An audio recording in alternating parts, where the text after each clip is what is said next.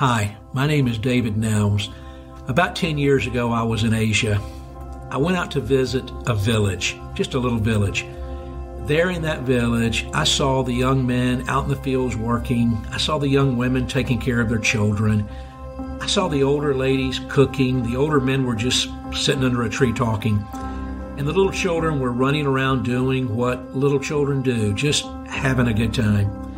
I noticed there were Hindu temples. I saw a mosque or two, but I didn't see a church. I asked my friend who was with me, Where are the churches? And he answered, There is not a church here.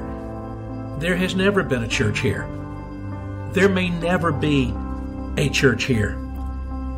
Now, I already understood all of that in my mind that there were hundreds of thousands of villages all across Asia, not to mention the rest of the world, that had never had a church, ever.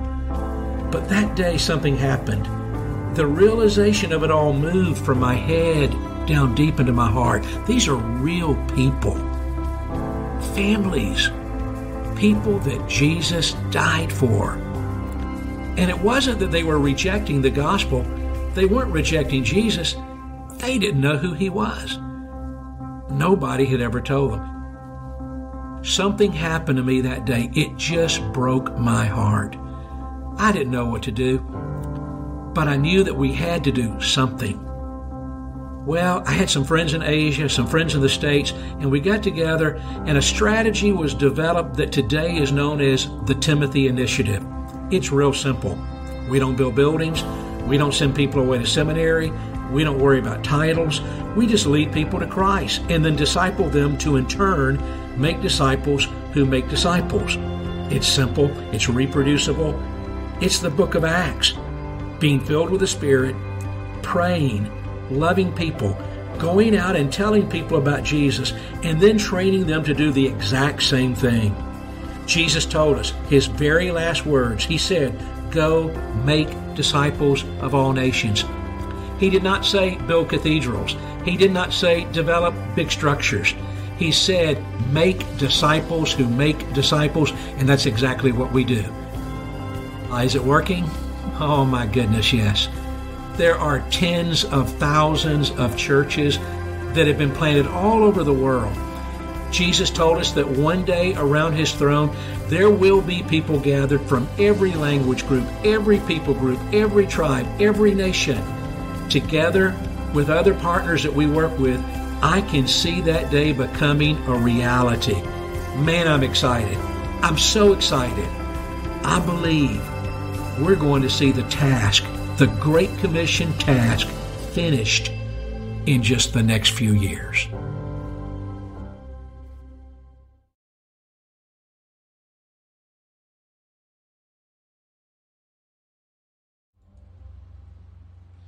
You know, I, I go to a, a, lot of training events and conferences and hang out with pastors, and it, it occurred to me five or six years ago that uh, it was no longer okay just to say disciples. It was the need for pastors and conferences to say disciples making disciples. It was saying we're doing something uh, with our discipleship.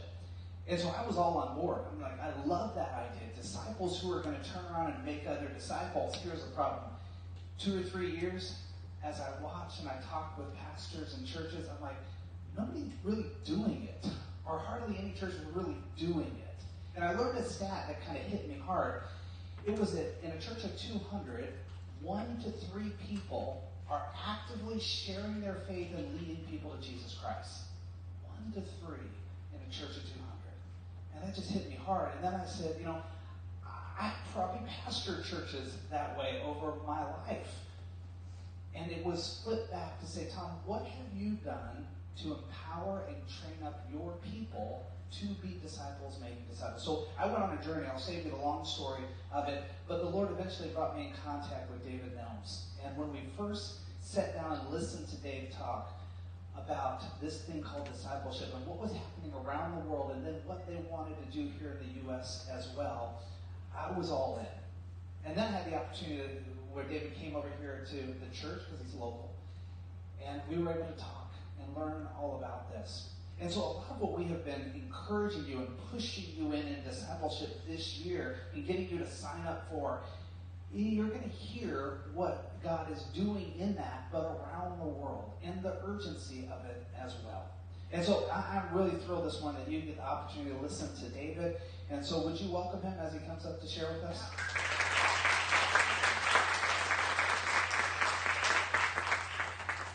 Well, it is a real honor to be with you guys. I've grown to uh, love your pastor, Tom. I'm just down the road in Raleigh, so I just had a quick drive over here this morning. But I'm excited to be here. I love this place. I love you guys. And I'm excited to uh, begin a partnership with you. And as Pastor Tom said, we make disciples who make disciples. By the way, disciple making begins with evangelism. You can't, biblically speaking, no one, no one matured until they were first born. You've got to be born before you grow. Can I get an amen on that? You've got to be born before you grow. Disciple making always begins with evangelism. And what Tom just said is so true. If only 1 to 3% of us are even out there trying to do it with evangelism, my goodness, my goodness where we're, we're, we have fallen behind before we even started. And so, what's really happening all over the world, this is people are, they're not just coming into the kingdom, they're running into. More people are coming to Christ right now than any time since Jesus gave the Great Commission. That is that command to take the gospel to everybody. About the only place the church is not growing, in fact, is North America, Europe, but pretty much the rest of the world, the church is growing. We work in parts of the world that are usually classified as unreached people groups, or UPGs. Basically, that's your Muslim, Hindu, Buddhist parts of the world. In Asia and Africa, your Muslim, animist types of parts of the world. And what we do is we lead people to Christ and we train them to lead others to the Lord, but not just lead them to Christ, but to disciple them to live like Jesus and to go out and do the same thing with others also. And the churches are just being started by the tens of thousands. Uh, we will we will pass 100,000 churches started sometime this summer. And so it's really taken off. Let me show you a couple of pictures to give you an idea of, what this is like because our churches are not like what we typically think of of churches in the States. The guy on the left is a businessman. We call him Timothy. We primarily train regular, normal people. We don't train a lot of pastors. We just train regular Christ followers. Hey, let me ask y'all, how many of you people in this room are followers of Jesus Christ? Can you say amen? Yeah. Raise your hand, that's good. Yeah, well, you're who we train. Right? Did you know when Jesus gave the Great Commission? He was not giving it to pastors, there were none. There was not an ordained pastor on the face of the earth. The church hadn't even been birthed yet. The church was birthed on the day of Pentecost. When Jesus told us to go make disciples of the whole world, that was weeks before the church was even birthed. There, there was not a guy on the face of the earth like your pastor and I. They were all like you, regular, normal followers of Christ. That's the on the left. The guy on the right is the pastor. We call him the Paul. Paul trains the Timothy to make disciples in his neighborhood. This guy lives in a part of the world, I know this city well, it's in what we call the 0.1 district. What that means is less than 0.1% of the people living there even claim to be a follower of Christ. Look that number around. 99.9% of the people in this city will tell you, I am not a follower of Jesus Christ. But look at the people that he's led to the Lord, and that's one year's worth, and they're getting baptized. And so that's just exciting me. That's happening all over the world. Look at the next picture. One of the people standing in that line is this gal right here. Her name is Kali. Kali, Kali is the name of a Hindu uh, god, a goddess, and she's 83 years old. She wasn't rejecting Jesus. Know who he was. The reason she didn't know who he was, nobody had ever told her. The Timothy there told her about Jesus. She accepted the Lord, was baptized, and became a follower of Jesus. Let's move to Africa. This little lady's name is Rhoda. She's even older, 90 years old. Again, same similar story. No church in her area. Now, Rhoda looks sweet and innocent and helpless, like she wouldn't hurt a fly. Let me tell you something. That's the meanest old woman you'll ever meet, okay? She is, uh, I grew up in Georgia. To say meaner than a junkyard dog. She's meaner than a, she's been an illegal bootlegger her entire life. I mean, tough as nails, that old and her granddaughter got became a follower of Christ in that new church. And we teach our new believers as soon as you become a follower of Jesus, go tell somebody.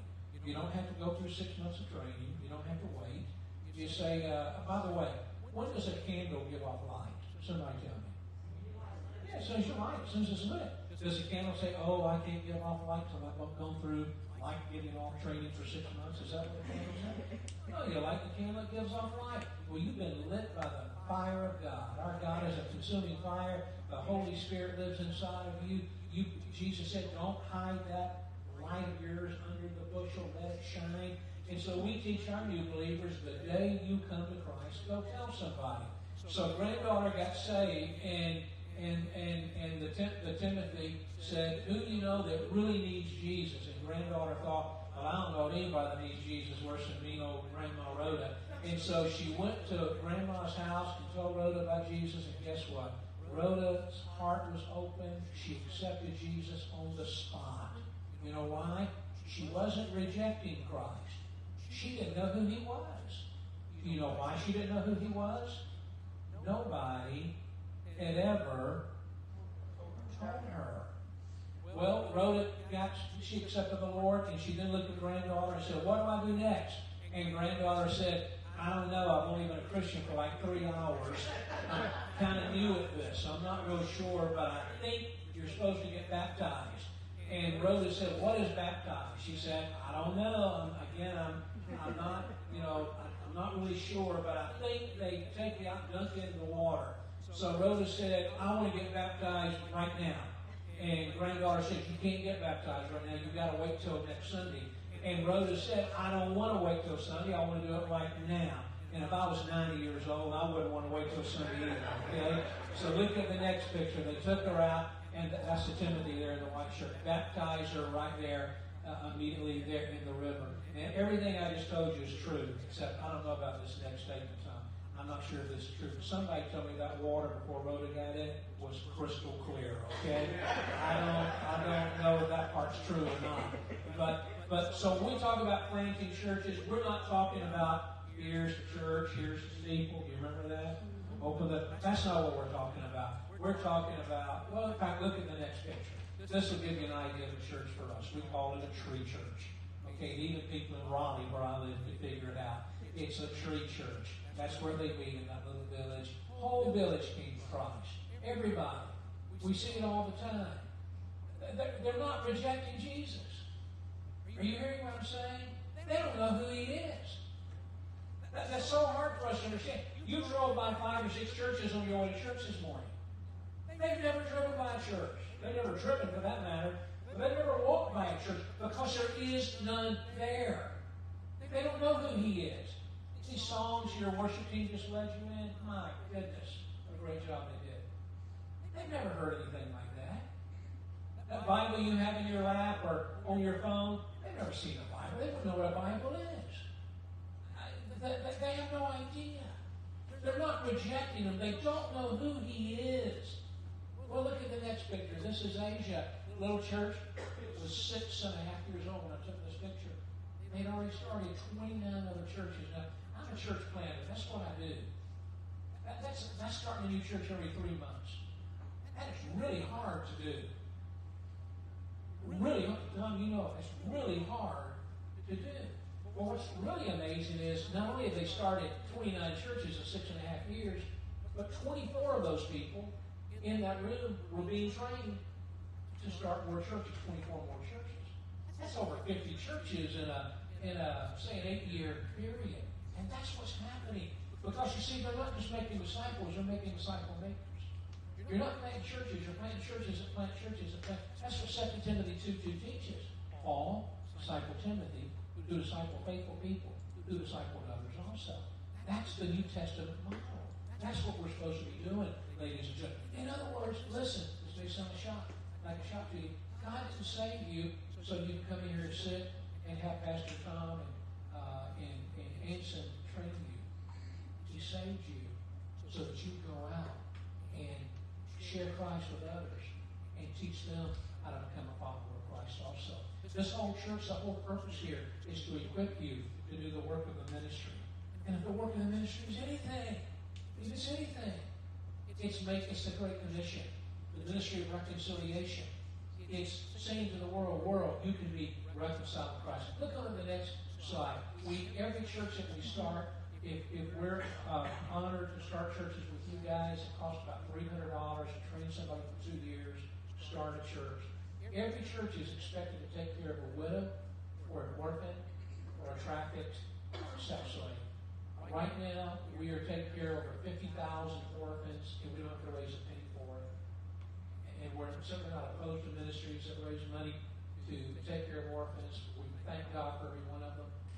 But we figured out how to do it without having to raise any money for it. We just make new disciples and tell them God loves the orphan, God loves the widow, God wants your church to take care of them.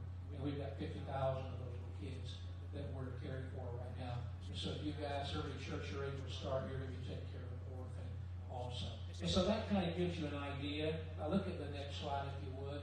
We, uh, with you guys, what we're wanting to do is help you start churches in villages where there are no churches, never done church.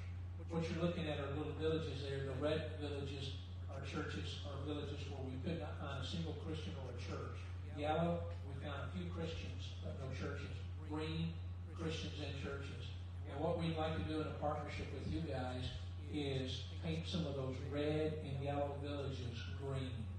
That is, take whatever funding you can provide and with your prayers and go into those villages where there's never been a church and give them Jesus. And as some come to Christ, churches are started. We'd like to paint a bunch of those red villages green.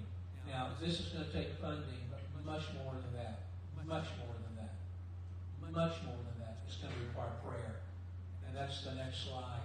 If you're watching this at home, there's a uh, link there you can go to and sign up for the prayer team. For those of you here, we have a card. I'll be out at your welcome center outside the lobby. The service is over.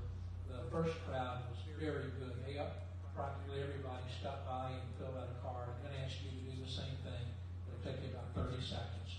What we will do is we will send you once a month prayer requests. And all we ask that you do is take a moment and pray and then delete the email. Just don't ever post anything on social media. Just pray and delete. Pray and delete. That's all you got to do. Some of you had children just walk out to the service after their, their teaching. And if you've got children, we especially want you to sign up as many of these prayer requests. You should, we want little kids praying. I believe God gives the prayers. And we, we want the little ones praying also. And if I could just say this before I speak to you, the, where we're working, uh, it, it, it's not unusual. Anybody in this room ever heard of Boko Haram? Some of you are familiar with Boko Haram? We, we, North Nigeria, Chad, that part of the world, we plant hundreds of churches in that area. It, it's not unusual for uh, a Fulani uh, jihadist group or some Boko Haram local group to come into a village and just kill everybody. Doesn't matter if you're a Christian, just kill everybody. Uh, we, we can lose entire villages overnight, much less a church. Uh, we have people martyred all the time. Houses burned to the ground. Church, little churches destroyed. People beat up. And right, right now in one country, in the last three weeks, we've had we've had uh, 16 of our leaders die of COVID in the last three weeks, just in one country. We're in 35 countries. In that one country, we have over 90 of our leaders, pastors, Pauls, in the hospital with COVID right now. And the hospitals are full. You can't get in. People are dying literally in the parking lot because they can't get into the into the hospital. Do you remember the coup that occurred in Myanmar about a month ago? We were the week of the coup. We were opening up 250 training centers, 3,000 new Timothys to be trained. It, was scheduled two days. In two days, and that coup shut everything down. Hundreds of people have been killed over there. Hundreds of people. I mean, just I can't begin to tell you the misery, the pain. And those are the kind of places where we're working. And you know what? All the money in the world is not going to change that. It, it, it, there, there are strongholds, spiritual strongholds. Jesus said, this kind by what? Prayer and fasting. Yeah. And so that's what we're going to ask you to do. We're going to ask you to way out, stop by the table. And I don't care how young you are, you teenagers, if, if, if it's okay with your parents, we want you praying, we want the kids praying. I even want you old people praying, okay? We want everybody praying. So see me at the table. I want to talk to you on the subject of urgency, and I pray that that you will leave here today with a sense of urgency. Look at the scripture this morning, John 3, 16, the passage you know very well. For God, He didn't just love, He so loved the, who did God love? He so loved the who? The, yeah, talk to me. He so loved the world. How much He so loved the world? So much that He gave His only begotten Son. That's Jesus.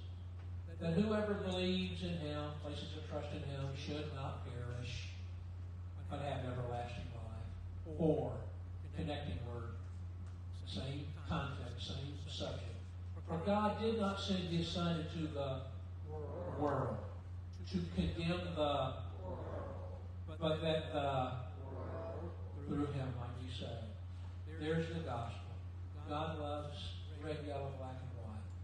So much that though we are sinful and our sin we deserve to perish, God loves us.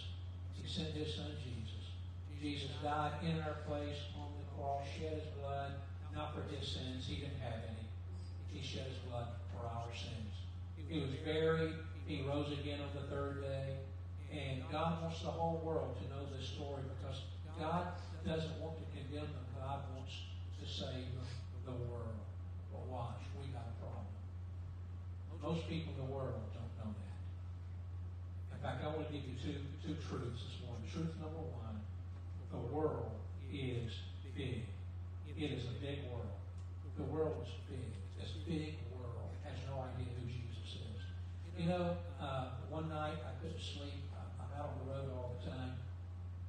And so I just got to looking at cities of the world, and I found out something. There's different ways to define a city. Cities, there's different definitions used. But depending upon your definition that you use, if you look at the 20 largest cities in the world, there's only one of them in the United States. Metro area, that's the New York, New York area. Only one in the top 20. In other words, 19 of the 20 largest cities in the world are outside of the United States. Anybody ever been in Mexico City? Incredible. Just incredible. It's the size. I, Googled last night, uh, no one else coming here today, the population of, of uh, North Carolina. North Carolina has about 11 million people in it. We do a lot of work in a, a place called Delhi, New Delhi, India. New Delhi, India has a metro area over 30 million people. If you take the entire state of North Carolina from, from the Outer Banks to Asheville, from Raleigh, Durham to Charlotte, and everything in between, you can take those 11 million people and take them all again and take them all again. That's about how many people live in just one city in one nation. The world is big. It's huge. Truth number one. Truth number two, the world is lost. There's about 7.6 billion people on the face of the earth, give or take a little. Two thirds of them will tell you they are not a follower of Jesus Christ. There's about two and a half billion people on the face of the earth who claim to be followers of Jesus. Let me tell you who's in that two and a half billion. All cults are in that two and a half that is all your Mormons, all your Jehovah's Witnesses. There's probably 10,000 different cults in the continent of Africa that most of us have never even heard of. They're all in that two and a half billion. Your Anglican communion, there's about 70, 80 million of those are in that two and a half billion. All of your Orthodox, your Greek Orthodox, Russian Orthodox, Romanian Orthodox, all of them are in that two and a half billion. Your Coptics, your Egyptian Coptics, your Syrian Coptics, your all of them are in that group. All of your mainline Protestant uh, denominations are in that group. All of your Catholics are in that group. All of your evangelicals are in that group. There's a good bit of that two and a half billion people that don't have a personal relationship with Jesus. But let's just set those two and a half billion aside. That still leaves five plus billion people who will tell you, I am not a follower of Jesus Christ. And what's really sad is many of them have no idea who he is. It is estimated that 3 billion people live among what's called unreached people groups. That's 40% of the world's population. 40%. Four out of 10 who were born and live and die among in, in parts of the world where they have no idea who Jesus is. Just in one village, one nation alone in, in Asia, there are 300,000 villages in that one country that do not have a church. There's barely 300,000 churches in the United States. Little over that. So what that means is every time you have driven by a church in the United States in your life, I'm talking from Maine to San Diego, from Seattle to the Keys, every time you have driven by a church in your life, there is a corresponding village in that one country that has never even had church. Are you hearing what I'm saying to you? They're not rejecting Jesus. They don't know who he is. And the reason they don't know who he is is because nobody has ever told them. 300,000 in that one country. 90% of the villages in Vietnam have never had a church. 90% of the villages in Sri Lanka. 90% of the villages in Pakistan. 90% of the villages in Indonesia. 90% of the villages in Thailand. Never had a church. They're not, these aren't people that, have, that are being invited. These are not people that, listen, they don't, where I go, I, people don't know what a pastor is. I'll say I'm a pastor. They say, what do you do living? I'll say I'm a pastor. They'll say, what's that? I'll say a pastor is a guy that works in a church. They'll say, what's a church? I say a church is a place where the pastor takes a, a book called a Bible and teaches the people from that Bible. And they'll say, what's a Bible? And I'll say the Bible is a book that records the words that came out of the mouth of the Creator of the heavens and the earth. And he tells us in his message how we can know him through his Son, Jesus Christ how we can have our broken lives put back together and changed and, and joy and peace in our hearts. And when we die, we get to go and live with Him in His home for all eternity. And their eyes get real big and they'll say, Do you have one of those Bibles? Can I see it? Ladies and gentlemen, I'm not exaggerating this. This world is big and this world is lost. People are not rejecting Jesus so as much as it is, they have no idea who He is. And what about places where they have heard about Jesus, like Europe? Europe is now post Christian. Did you know there are more registered witches in France than there are Bible believing pastors in the same country? We've got a problem. Our own country, we're losing our country. We've got a problem. We now have at least three states of our 50 where the percentage of people that live in that state that believe, that are born again believers, they believe, they, they, they put their trust in Jesus, the shed blood of Jesus, they believe the Bible is the Word of God, they believe He was born of a virgin, lived a sinless life, died on the cross, buried, rose again. We have three of our 50 United States, and the percentage of people in those states who believe that way are now 2% or less. If that was overseas, those states would be called an unreached people group. Ladies and gentlemen, my guess is very few in this room, if anybody in this room, anybody approached you this past week and tried to lead you to Christ outside of maybe this church. Did anyone while you were at work this week come up to you and try to lead you to Christ? Did anyone at the grocery store, anyone at Walmart, anyone in your neighborhood? In the past week, did anyone try to share Christ with you? Did they? No. How about the last month? In case anybody, you're, we, North Carolina is the Bible Belt. Has anyone in the last month approached you and tried to share Jesus with you? And you know, I don't want to make anybody feel badly, but how many of us have approached somebody else and tried to share Christ with them? We've got a problem. The world is big, the world is lost. So what are we going to do about it?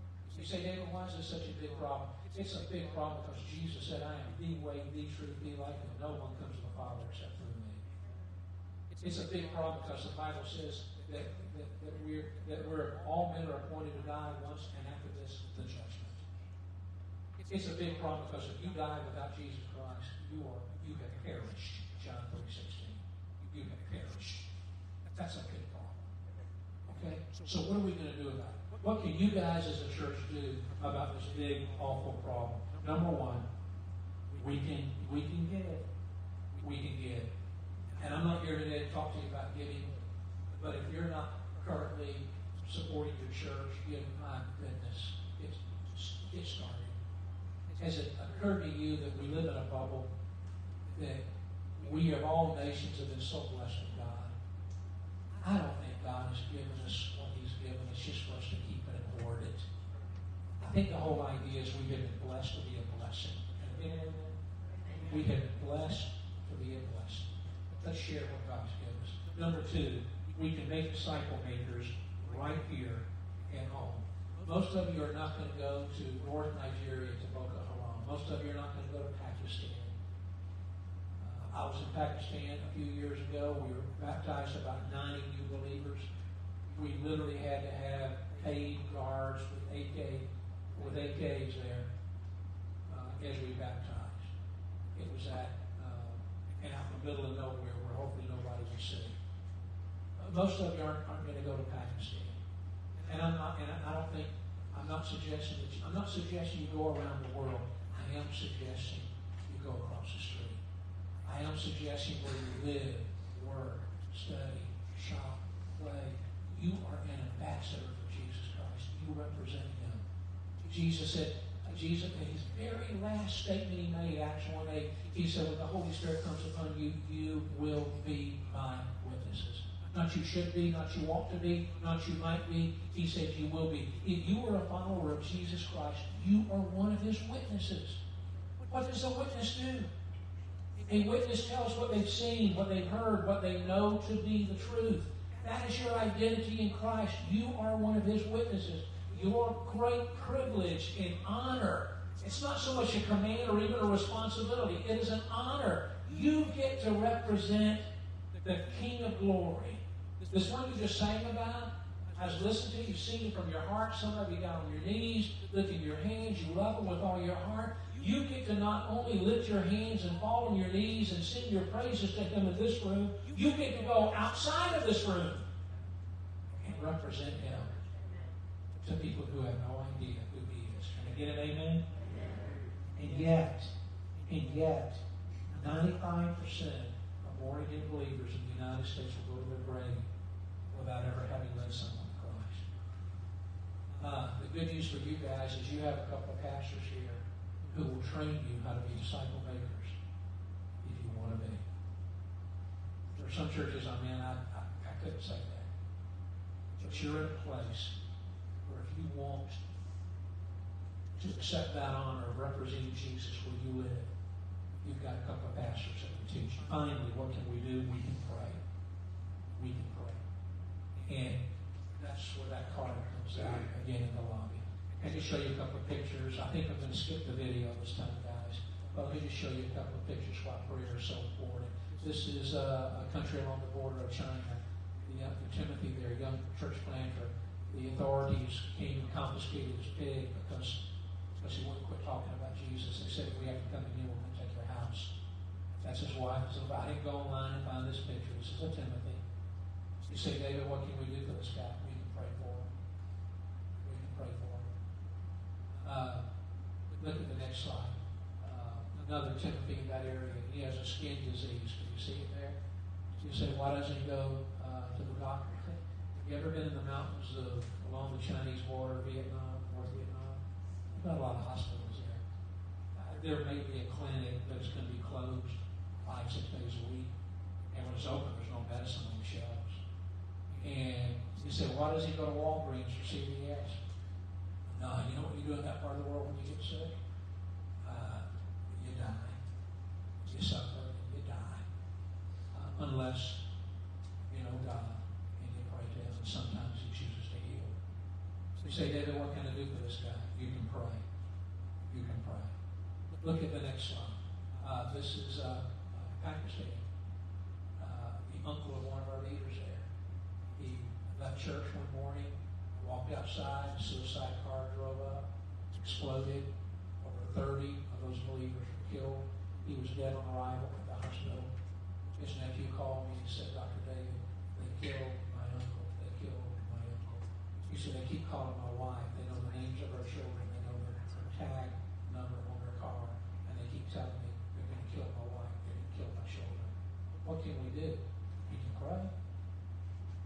We can pray, will we? We can. Will we? Look at the next slide. Here's uh, along the Tibetan border. Uh, Timothy there, bed there. She had a little baby there. Uh, earthquake hit. They're in the Himalayas and rough terrain up there. And she realized her baby was in the house. She went running up the hill to grab her child.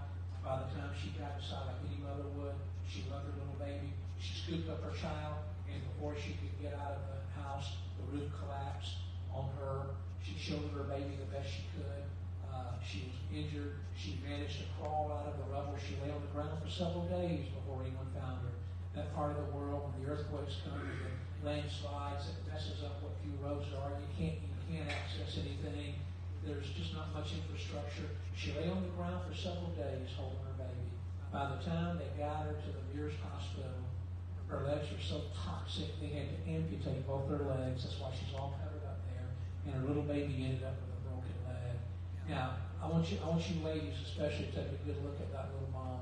If you're in your 20s and you're a single mom and you've got a baby and you live in the Himalayas and you don't have any legs, life just got almost impossible. It's unbearable.